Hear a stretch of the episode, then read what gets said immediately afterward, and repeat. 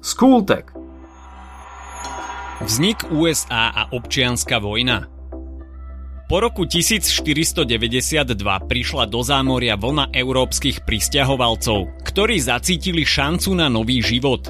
Za pomoci afrických otrokov začali budovať novú krajinu, ktorá sa o niekoľko storočí stala jednou z najväčších svetových veľmocí. Cesta k tomu však bola veľmi klukatá a v americkej histórii nastal rad udalostí, ktoré významne ovplyvnili dejiny tejto krajiny. Práve im sa budeme venovať v dnešnej časti Skultegu. Po objavení Ameriky boli najagresívnejšími kolonizátormi Portugalsko, Španielsko a Anglicko. Zatiaľ čo Portugálci a Španieli si brúsili zuby predovšetkým na Latinskú Ameriku, na dnešnom území USA si začalo vytvárať kolónie Anglicko. Angličania presadzovali agresívnu invazívnu politiku a to aj za cenu neludského zachádzania. Na prvom mieste sa totiž usilovali nadobudnúť čo najväčšie bohatstvo.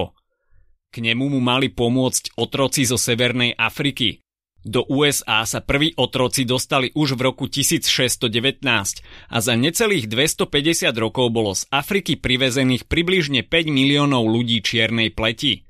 Mnohí zahynuli počas transportov a tí, ktorí prežili, trpeli neludským zaobchádzaním zo strany bohatých otrokárov, ktorí vlastnili plantáže priebehu 16. a 17. storočia na východnom pobreží Severnej Ameriky pravidelne pristávalo viacero lodí, ktoré privážali do Ameriky Európanov. Títo pristahovalci prišli do nového sveta za lepším životom, v snahe zlepšiť svoje postavenie a získať pôdu. Išlo väčšinou o chudobných rolníkov, ktorí boli prenasledovaní anglickými puritánmi alebo o chudobnú anglickú šlachtu. V priebehu 18. storočia vytvorili na dnešnom území Spojených štátov 13 osád, ku ktorým sa Angličania správali ako ku svojim kolóniám. Ich obyvateľov sa snažili vykorisťovať a využívať ako zdroj lacnej pracovnej sily. Pristahovalci sa napriek tomu snažili hospodársky osamostatňovať. Základ obživy osadníkov tvorilo najmä polnohospodárstvo.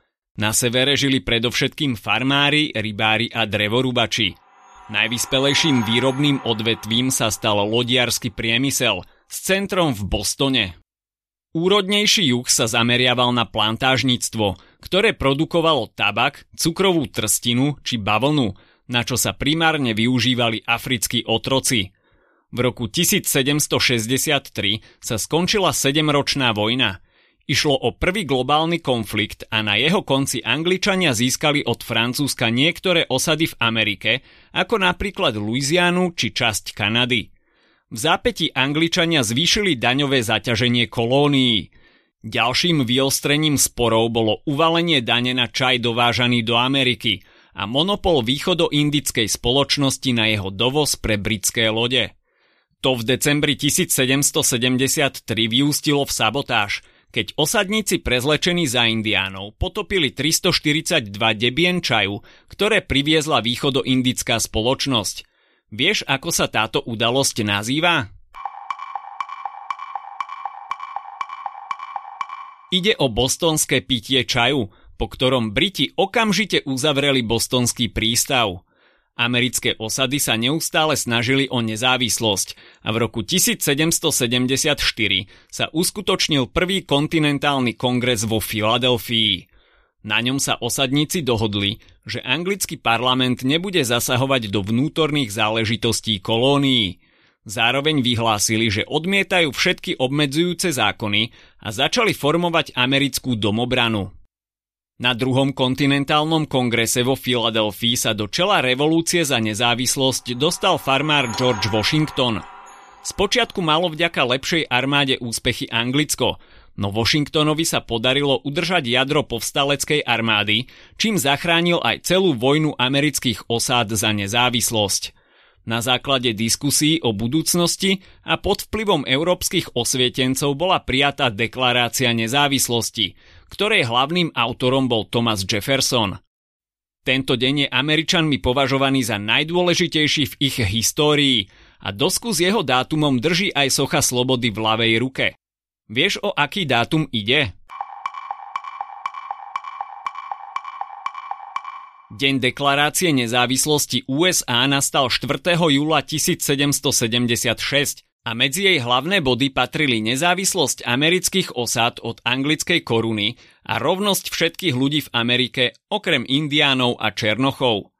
Dôležitými bodmi boli tiež právo voliť, právo ľudu meniť alebo zrušiť vládu, ktorá by bola v rozpore s ľudskými právami, či právo na život, slobodu a ľudské šťastie. Aj keď Spojené štáty americké vyhlásili nezávislosť, situácia v krajine bola napätá.